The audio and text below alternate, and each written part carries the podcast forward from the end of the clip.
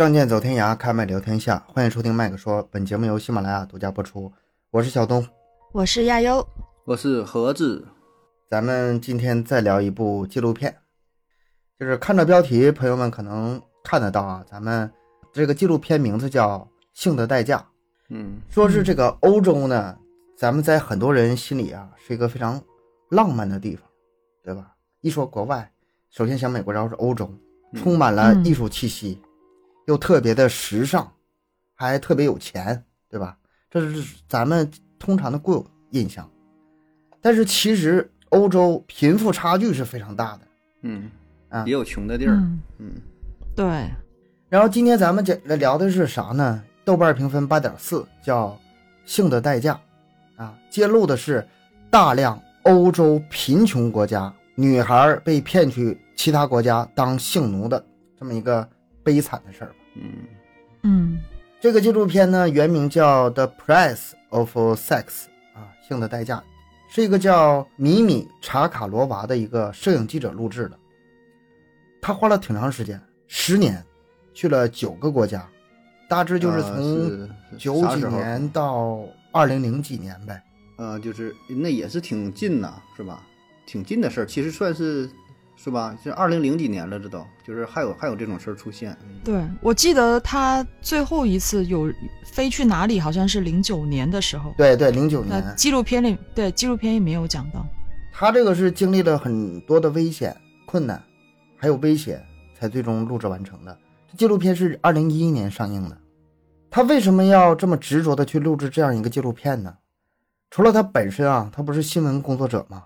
他坚持正义。还有那个善良勇敢之外，和他出身有非常大的关系，这就涉及到一个事件，叫东欧性奴。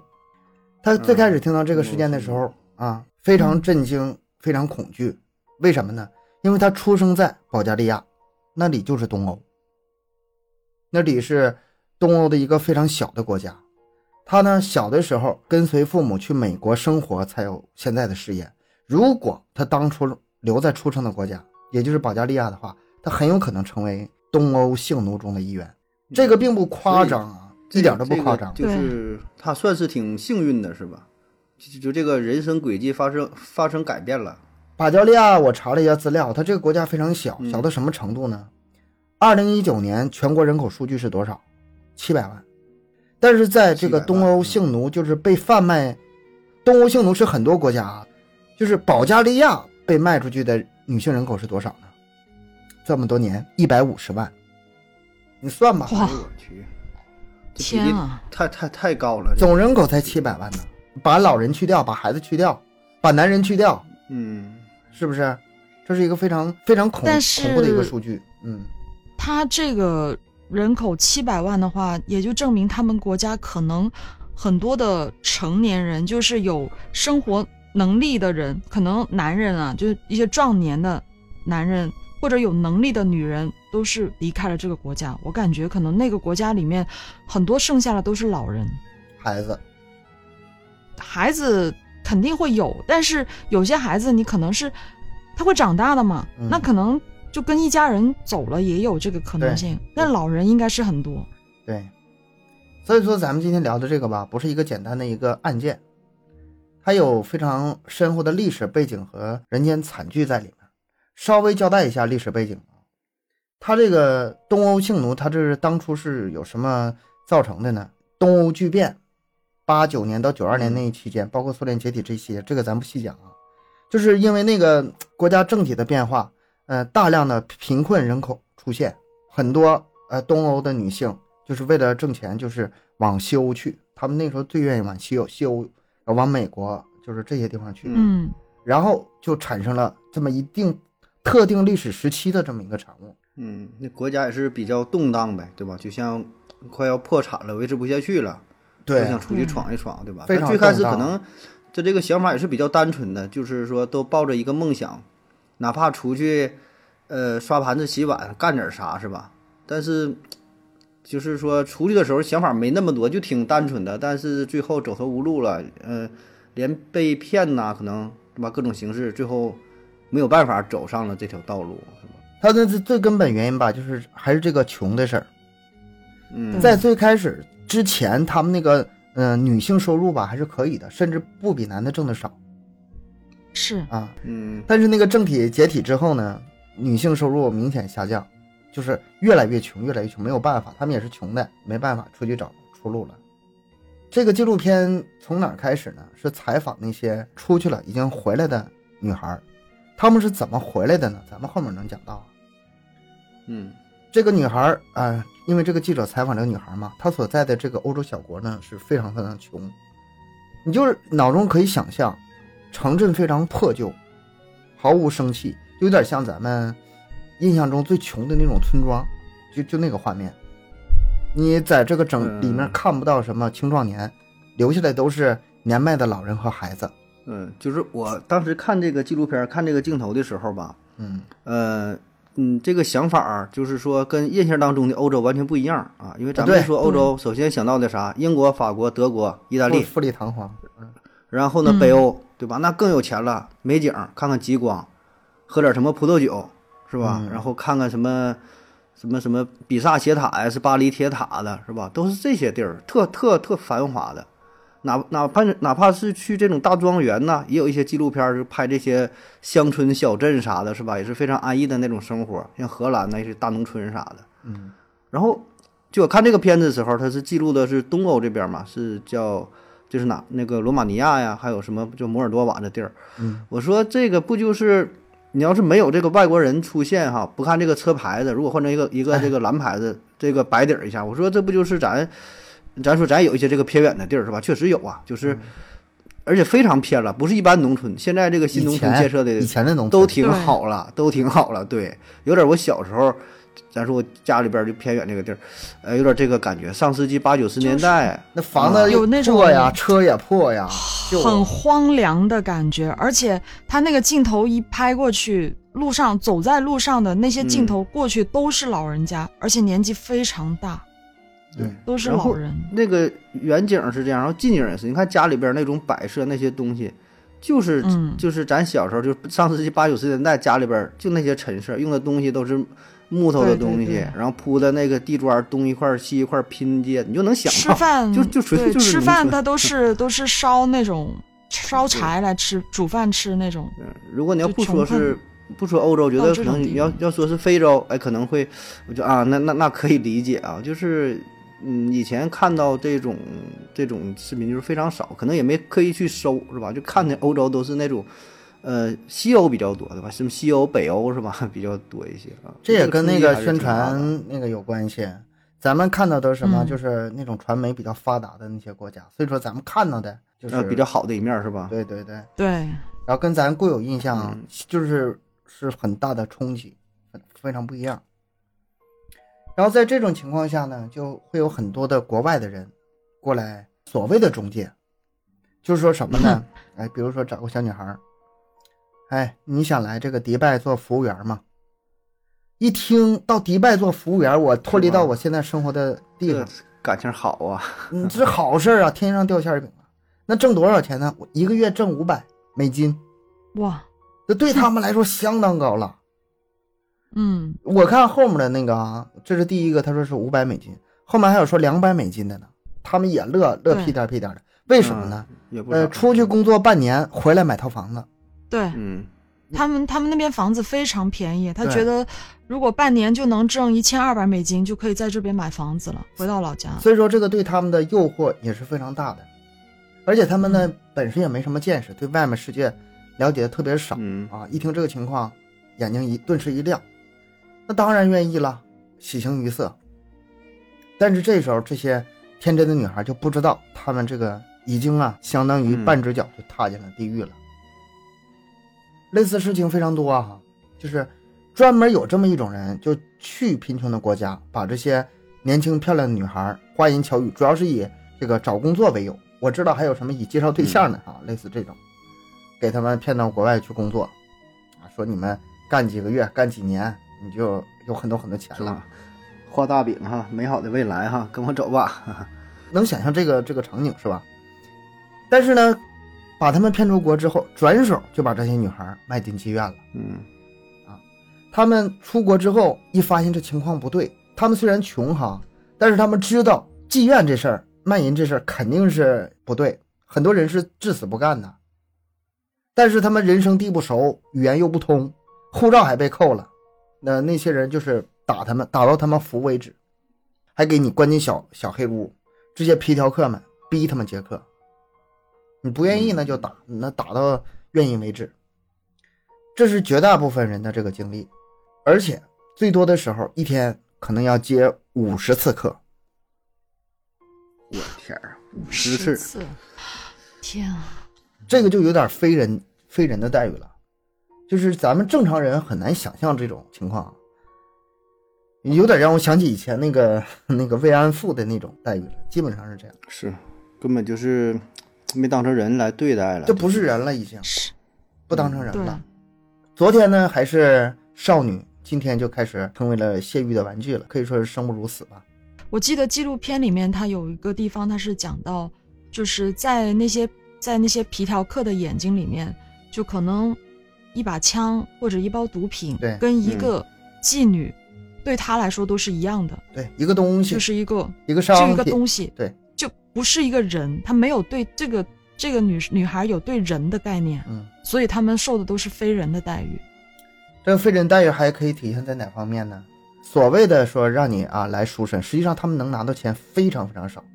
说你们想走可以哈，把你们你们嗯挣完钱，把那个我们这个机票钱什么这些钱还给我们，赚回来就自由。还给我，嗯，但事实上呢，每一个男人可以付多少钱就可以跟他们上床一次呢？三美元就可以上床一次，然后我天儿，大部分都被皮条客给拿走了。拿拿走完之后吧，你在这吃，你在这住，甚至包括洗澡，你还得再另交钱。也就是可想而知，他这个钱得多长时间能赚回来？他根本就没有可能赚回来这些钱。在你没赚到足够足够的钱赎身之前，那你没有任何自由。一天五十次课你就接去吧。就是很多女孩是从早到晚啊接接客，被折磨的没有人样，而且呢，很危险的就是这些嫖客吧，拒绝使用任何安全措施。啊，嗯，就是也染传染病很容易的这种，也就是性传播疾病，很容易染病、怀孕，就是染病、怀孕，对，嗯，对，还有怀孕，嗯，而且最令人发指的是什么呢？就算怀孕了，你不能耽误那个接不能当挣钱，不能当接客，要不说为啥不把他们当人，不把他们当人呢？甚至说有一点这个重口味啊，怀孕到九个月的时候，那肚子已经很大了，还得去接。对有的嫖客来说，怀孕的女人反倒是非常稀有。啊，双倍嘛，她双倍价就是好这口对双倍价格。她怀孕了，她那个可能之前是三美元，她现在就能够卖卖六美元这样的价格。啊、嗯，它这价钱也不是说绝对的，这可能是根据嗯，嗯不、因为他说不同的这个国家，对对对，嗯啊不同的姑娘价钱反正就是不太贵吧，反正确实是不太贵，跟你年龄、长相什么都有关系。我我这个我是看到这里的时候，我特别难受。她说她是到她怀孕九个月的时候，她还接客，然后还给她做了一张很特别的床，特殊的怎么个特，嗯，怎么个特别法？就是在床下面开个洞，就是她趴在那儿，肚子可以就是呃从那个洞上面穿过去那样子，他就趴着舒服一点。嗯，这种那那，我听到这里的时候，我我看到这里的时候，我真的特别的难受，有点气愤，是吧？嗯，真的挺挺难受的。然后这件事情是记者是怎么知道呢？他除了采访之外吧，他本身也去暗访，他去找找那个当地的熟人朋友，找皮条客，嗯然后呢，嗯，伪装自己，把自己假扮成一个妓女，也混进在里面，待了几个月，而且呢，带了很多的针孔摄像头，拍了很多现场的画面。嗯，要说这记者是，就是真挺不容易啊，胆子真这是一胆子也个真大一个勇士啊。对，当时看的时候，就是看纪录片儿这个画面啊，真是，因为这不是电影啊，你知道它这个是真的纪录片儿，因为它它那个实时播放的嘛，然后上面嗯打的那个、那个时间，就看那个秒，就一秒一秒读秒，就真就心跳跟那加快哈，就是 装备好了，要去上战场一样。这而且他当时暗访很多地方的时候，他不是去很多红灯区嘛，然后那个司机，呃，开车带他去的时候，一直叫他小心一点，不要摄像头被别人看见。就是当地的那些人，当地那些。比较对对对，他们都知道非常的危险，都让他你拿摄像头你小心一点。而且那些当地的人呐，他不光是说拉皮条这么简单，他们很多还是涉毒涉枪的。呃，军火、毒品，就这最挣钱的嘛，就这几个行业。嗯，对啊，你想他们贩卖人口都干，其他的他干也不稀奇了。而且是为了让这些卖淫的女孩们更加的疯狂，或者是更加有情调这个词儿吧，都有点侮辱了。哎，让他们更放得开或者怎么样，会经常会在他们那个饮料里面下毒品。你说像毒品，你说像这种人呐，嗯，你说把他们得罪了，或者惹了他们，或者被发发现这个针孔摄像头的话，性命随时可能不保。对他他们这杀人都是家常便饭了，根本也是没人管这事儿。后边也说了嘛，就跟警察啥的，这这这都是一块儿的，啊都一起的嘛。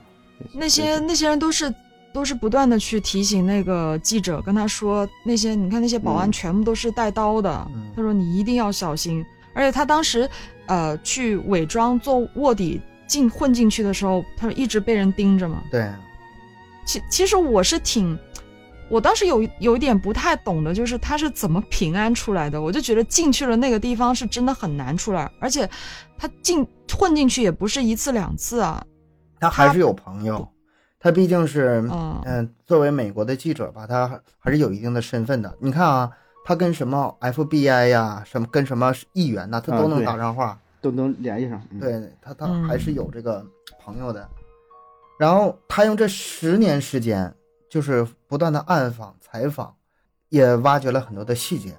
而这个细节越多呢，就他就越感觉这个越触目惊心。就是被拐走的女孩啊，她都是几乎都是从贫穷的小国来的，然后卖到富裕的国家。也就是说，它这是一个单向的流动，从贫穷的国家到富裕的国家。那贫穷国家就是东欧那些呗，什么呃白俄罗斯、乌克兰、摩尔多瓦、保加利亚，它本身就是出生在保加利亚。保保保加利亚，嗯，对呀、还有很多。嗯然后呢，富裕的国家呢，西班牙、意大利、希腊、土耳其、迪拜，你越是有钱越是奢华的地方，就是往那里输送女孩的这个就越多。骗子把他们骗过去吧，借口其实就那么几个，当服务员、保洁员、保姆都是这种。原因是什么呢？咱们刚才聊了，就是非常简单，穷，穷到什么程度呢？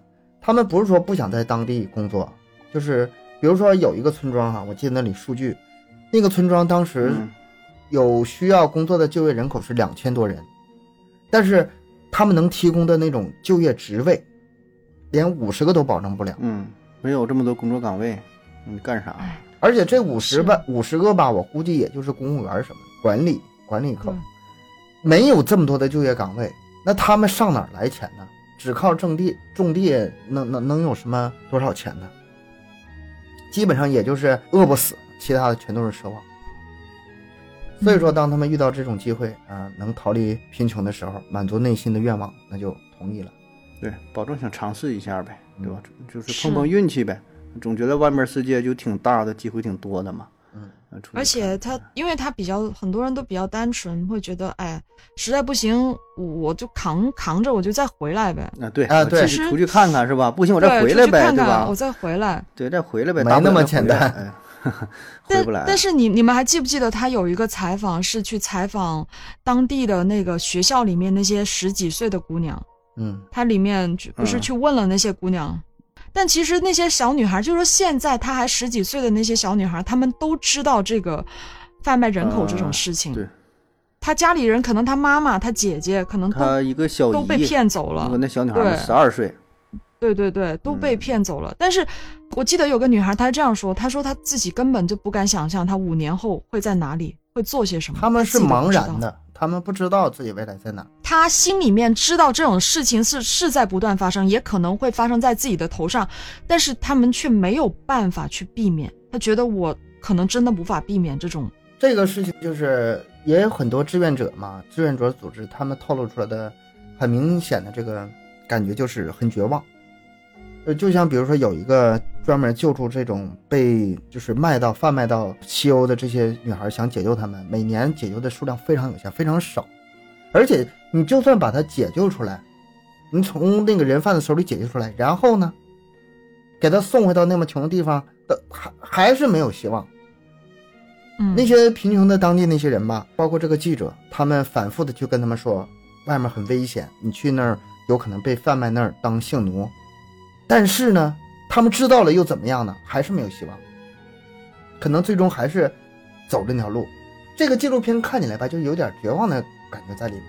是它不是一个案件的事儿很，无奈。不是一个打击犯罪的事真的。很无奈。嗯，嗯，而且就是说，外人了解的时候吧，从不同角度了解，你得到的信息完全不一样了。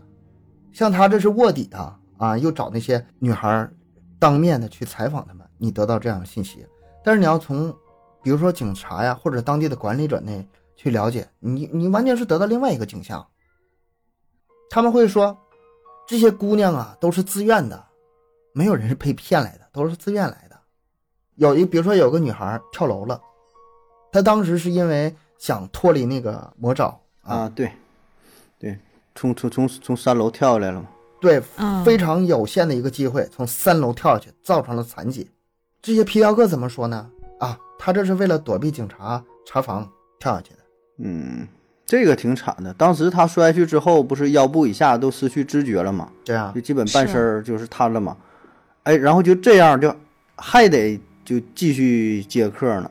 对，这个真的是很就这个，哎我的天儿，我这服了。这个我我当时看了，真的是他他说他在说他在医院躺了一段时间，差不多可以做手术了。然后这个时候，那个皮条客把他接回去，就带回去继续接客。嗯，那后来不是后来不是那个残疾了嘛？后来残疾之后，对啊，是他他他姐姐吧，是来要要求给他赎回去。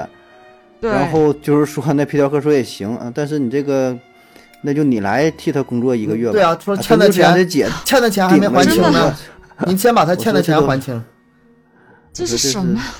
这是哎呀妈，这是理解不了，发生在二十一世纪啊，就是欧洲哈、这个这个这这文明的国度啊，能有这种事儿啊，真是呃有点不敢想象，就这个黑暗的事儿是吧？可能一直存在，这咱平时接触的太少了，从来也没往这方面想过，就是能能能到这种地步啊，只是听说过说欧洲有的红灯区非常开放，是吧？像英国、荷兰啥的啊，挺挺开放的，嗯，但不知道这个背后这些事儿啊，真是就是特别残忍。但是他就算回到了他的国家，又怎么样呢？嗯，你看，那他就是就是这个嘛，他就是残疾了，回到国家，但是回到家里面之后，他不是说呃那个他有残疾补助嘛，但是他家里人就还把他残疾补助给全嗯。用光了，喝酒，酒鬼，喝酒喝酒把把就天天就喝酒，把他的钱全用了。很绝。他们就。，然后他对他很绝望，他还说他在外面的时候特别想他妈妈，但是他回来之后就跟他妈妈不亲了。然后记者问他为什么，他说因为他没有钱了，嗯，他没钱，他他家人就跟他不亲了，因为他家人就只顾着喝酒，不，管只顾他嗯靠他赚钱呢。哦，我天呐，我真的觉得怎么会这里面吧，最让人绝望的是点是啥呢？你没法绝对的说好人坏人这事儿，你要非得说好人坏人这事儿吧，你说那些嫖客，下到十二岁的小男孩，上到八十三岁老爷子，啊，你从那种洗碗工低层的到什么国会议员、嗯，高层人士，对什么阶段人都有。对，你只是是都有，嗯，只是从法律到角度，从道德角度，你没法把这个事儿真正解决。这这就是，嗯它就这就是人性的黑暗。你说谁是坏人，就是我说指那些嫖客，你没法说具体谁是坏人，甚至吧，你说包括他家家的这个酒鬼父母，整个环境都这样。这你不从大的环境把这个贫穷这个问题从根上解决的话，制度问题从就是管理问题都解决的话，你这些它就是存在的，而且你没法去明确的去抓。你看当地的警察都已经腐败到什么程度了？他们所谓的那个借口啊，说这些人太难抓了，啊，分好好多小组、有一些小组呢专门给他们负责证件，有的人负责看管他们，有的人负责去招揽生意。你一抓只抓一其中一小波，整整体你抓不着，对吧？他们借口非常多，他们要真想管的话，嗯不是不能管。为什么那么说呢？呃，其中有一个镜头说看到那个皮条客跟那个警察在那儿交谈嘛，俩人就跟老朋友一样，嗯聊得特别欢。那对熟特熟啊，哎，还不还有一个嘛？还有一个就是那天他那个皮条客说，呃带他们出去，然后回来的时候在路上在车里面见到警察，然后那个皮条客跟警察说了两句，把警察带过来，嗯，带过来，然后那个警察就就对姑娘动手动脚了，然后那个皮条客就跟姑娘说：“你好好干活，这样子对，就是 啊，对不，要照。一会儿的呀。你不能啊说一会儿，因为从警察的角度来说，他他自己他是心安理得的，他可以明确的说，这些姑娘就是来工作的，我还照顾她生意呢，你知道吗？嗯，对，其实人家真不管那个，人家咱说也没有什么这么高的觉悟，或者是咋样的，也嗯没有说，除非得说触犯到哪一条了，我管你这屁事儿，嗯，对吧？就是说非常自私的角度，就是这个人性这个角度就是这样，我管你干啥？他们也有法律，就是说有一些可能是太过分的呀，警察也会抓，就是有点太侵犯人权，或者是接到这个女女孩报警，女孩报警本身是很难的事儿，可能干了很长时间，在某个好心的这个嫖客的这个帮助下能报个警，这就已经很难了。好不容易有一个能接的，那最终是什么情况呢？把这些女孩们关起来一个月啊，你这个属于非法入境啊，还是怎么的？我在我这儿从事、从事不良行为啊，我给你驱逐出境。驱逐出境这事儿吧，某个角度来说，那些常去的嫖客他是乐高兴的，是乐意的，因为又嗯。又要换一批新的女孩来。对，嗯、对，就是。他们也会看的那些女孩的，就是这边里面纪录片里面也有讲到过嘛，就是一段时间了，这这些姑娘过来工作一段时间了，一年、两年、三年，差不多，他就把她送回去，然后再换一批新的姑娘过来，对啊。年轻的十几岁，这个是就那皮条客和这警察之间达成了一种默契，默契了，啊，对吧？就是说的这个差不多了哈，换一批了。哎，好嘞，警察来了，说你们就就都都从哪来的？护照呢？拿没有？就送回去，走吧走吧。哎，对吧？走了，走了，完再来一波，可能不到二十岁的，警察那会儿也有业绩的，他们那工作也有成果的。是是，所以这个然后回头呢，就是因为又来又换一批新的女孩嘛，然后这些嫖客们，哎，高兴又来新的了，可以尝试不同的口味了。而且警察们也，高兴啊，也也可以来玩玩，是吧？然后那个新的这些新的女孩呢，由于接接客少嘛，身上也病也就少，其实已经非常一个成熟的一个链条了一。个体系，对，一个体系，嗯，然后警方腐败是一方面，那个政府态度吧也非常模棱两可。以迪拜为例啊，咱们都知道迪拜那是特别有钱的地方，对吧？是一个高度全球化的地区，那地方全世界哪儿的人都有。迪拜政府呢，其实也想好好把这个治安管理好，啊，创造良好风气。他可能在什么嗯刑事啊，或者就至于治安方面，他可能管理挺好，但是这方面放宽很大界限。有一个管理者原话是这样的：说这是一个极端全球化的地方，管制也很少。然后呢，这些皮条客们嘛，他们也是也正是利用这一点，我们的法律体系赶不上社会的发展速度。此外，我们的政府也害怕，法律监管可能会吓跑企业家和投资者，进而影响发展。你说的是无奈也好，说的是借口也好，但是他这是一个普遍的一个心理。对，人家也不管这这个，对吧？人家为了很赤裸，就是赚钱嘛，对吧？能赚钱，对赚钱有利的就来，对吧？影响赚钱的，那咱就就就拒绝，对吧？他也不会考虑什么人性、什么人权呐、这里有非常强大的经济利益啊，他顶多说能把本国的这些人的权益维护好，但是很多人是偷渡也好啊，是怎么样，都是外来的那个其他国家的女孩，他们是不是自愿来的都不好说，你这个真的是不太好管。就这种情况下，那所谓的这种出身卑微啊、出身贫贱的这些女人们，就成这种方式下的一种牺牲品吧。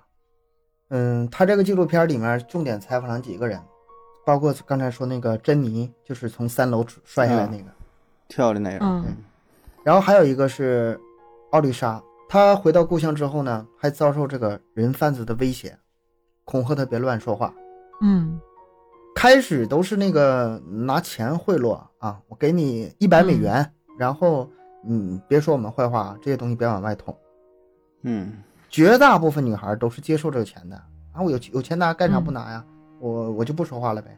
但是像她这种勇敢的把自己经历说出来的，很少很少，这也是记者费了很大劲才找出来的。不要那一百美元，然后他说了很多话是什么呢？他说，他不想让这些后代们，他们国家的这些后代们遭遇同样的事儿，要他要用一切的方式把这些来说出来，帮助他们，保护他们。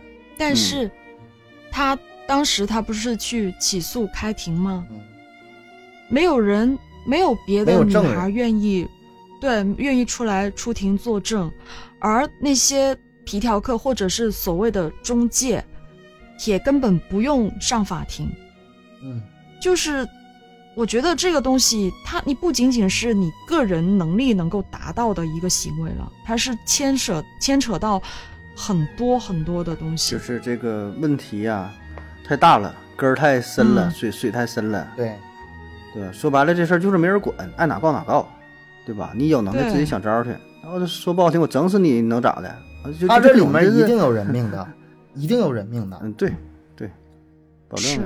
像这个记者啊，他十年辗转九个国家嘛，中间他那个住住的酒店那些设设备啊、啊电脑啊对对对也曾经丢过，那就是那那不是普通的抢劫，就是明摆着告诉你，嗯我们来我们来过，你小心点儿，你就注意点吧，对，恐吓他，就是他从从来到这个国家，他做的事情就有人在监视他，就已经就是有人知道，对，就是盯着他们了。他是冒着非常大的风险的。像他这种程度，已经是尽他所能做到做到最大的了，啊，宣传嗯让更多人知道这件事儿。他也没法从那个管理角度，也没法从起诉这些都他都做不了，只能说是宣传，把这些就是把这个事儿向更多人展。现出来说说出去，让更多的女性去知道这个事情，更好的保护自己，这是他的一个出发点。他甚至呢，就是把后来很多摄影作品，呃，做成一个公开的展会，让当地的很多的人去看，让他们知道有这么事儿，呼吁更多的公众来关注，用舆论影响力来达成他自己的目标。但其实我当时看到的话，就感觉他们那些女孩，就是每个人都知道这个事情，但是依然是觉得挺无力的。他们还是会觉得可能自己也还是会去选择在外面工作，但是嗯他，就他他们的想法，或者是这样，哦、那我不一定要做这个东西，做这个事情，我去做别的事情也可以。他们很多人都会抱着这样的想法，但实际上百分之九十九，他的最后的那个出路，最后的那条路，可能还是去做这作为这个性奴。对嗯，你就这样想，你说，哎，咱这就举一个极端的例子，你就生在一个小山村当中，很偏僻，嗯，然后那你说你咋办，对吧？无非两条路，一个呢就继续在这小山村里边待着，然后种地，然后就一辈子就就就在这里了，你你也走走不出去。嗯、另另外一条路呢，就是你就出去，但出去你能干啥，对吧？没有什么本事，没有什么关系，没有什么背景，没有什么文化的情况下，你出去能干啥，对吧？你只要只要说能找一个，呃，就是很一般的打工的，就是不需要什么技术水平的啊，像他那说的出去，呃，什么当个保姆啊，当个什么那个，怎么什么清洁清洁工之类的，那就算是一个挺好的人生的规划了，对吧？能找着，起码是第一步，你先走出去了，然后呢，能算是一个工作，能养活自己，这就算不错了啊。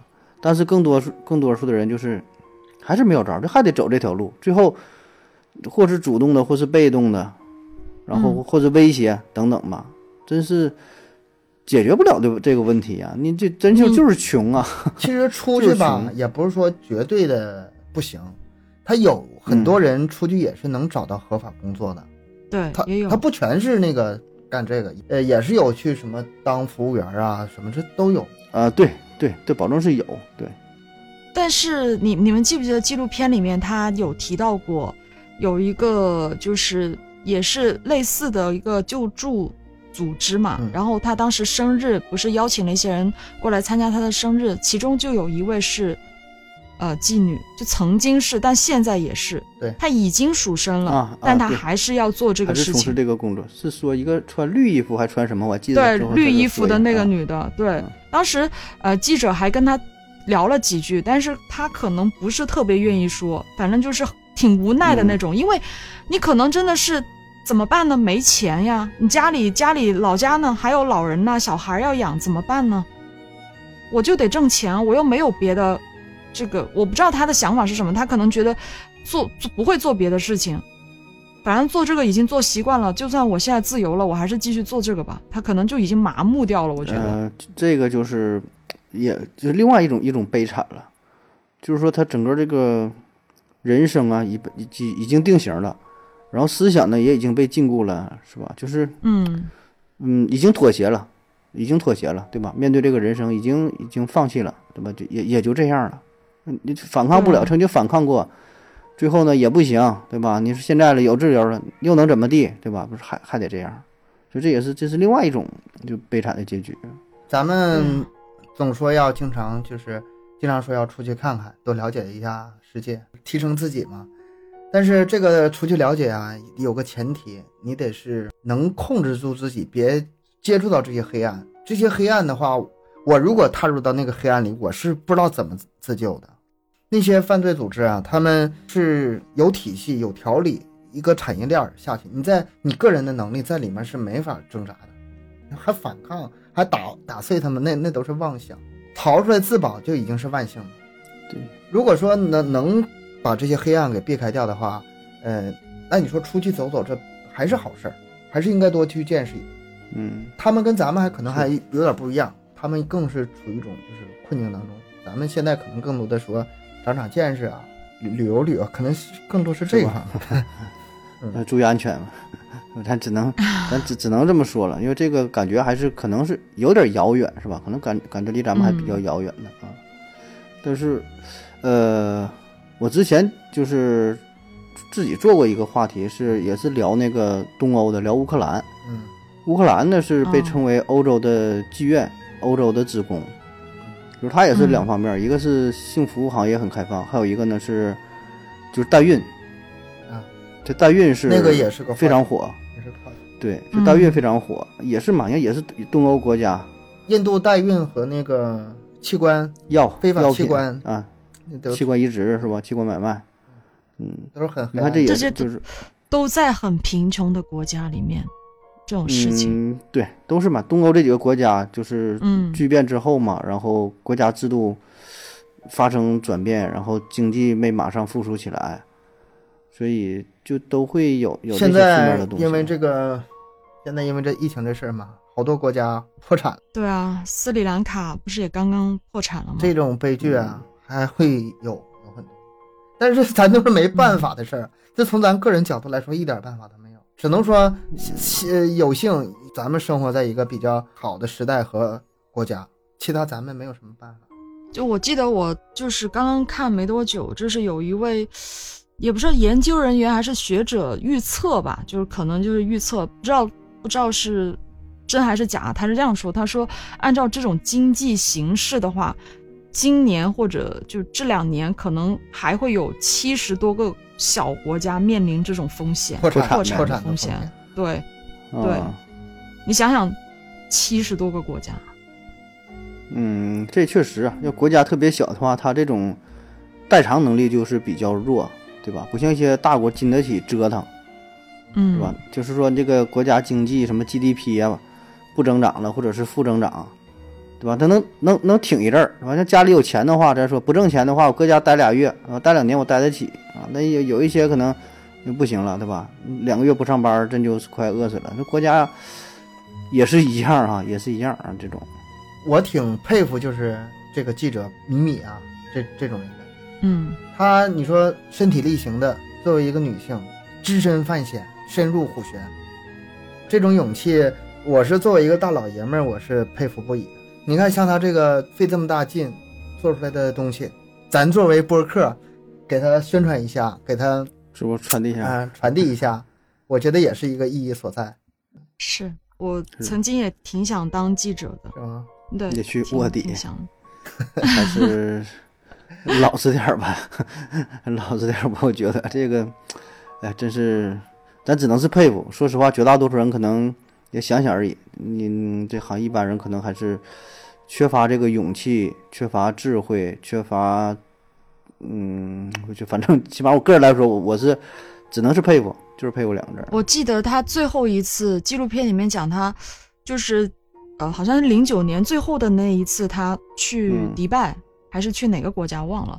然后他当时不很多镜头，有一个镜头是他在练拳击嘛，啊，因为当时啊很多人都、那个那个那个很多人都跟他说，呃，就是很危险对，让他要一定要注意保护自己，然后他就，对，他就去练拳击。那是一种很我看到这个很悲壮的一种情情感在里头了。对呀、对呀、就是看到就觉得，唉，然后咱们麦克说这个节目最近选题啊，我就发现很多纪录片特别好，不管是那种嗯 BBC 啊、那种，或者是科普啊，或者是人文历史的啊，还是这种揭露社会阴暗面的，我觉得这种片子真的特别好。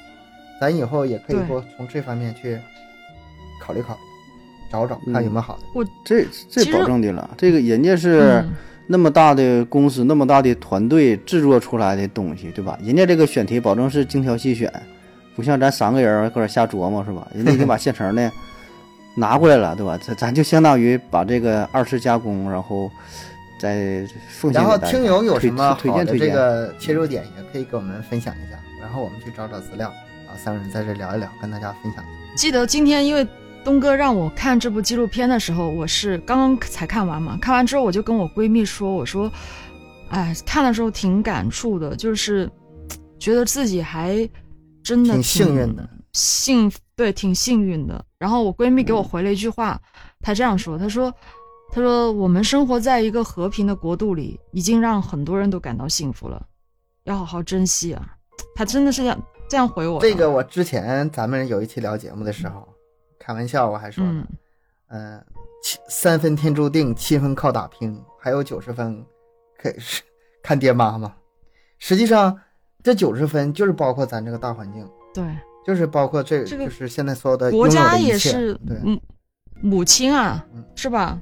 国家就是母亲啊，外国也不是说都好，外国的月亮也不是都圆。嗯，行，那咱今天节目就聊到这吧。今天不是一个很欢乐的一期节目啊，有点有点黑暗了。嗯、感谢大家收听，咱们大家多多留言、分享、点赞。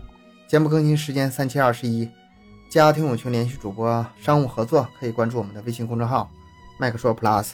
咱们下期再见。拜拜，下期见。拜拜。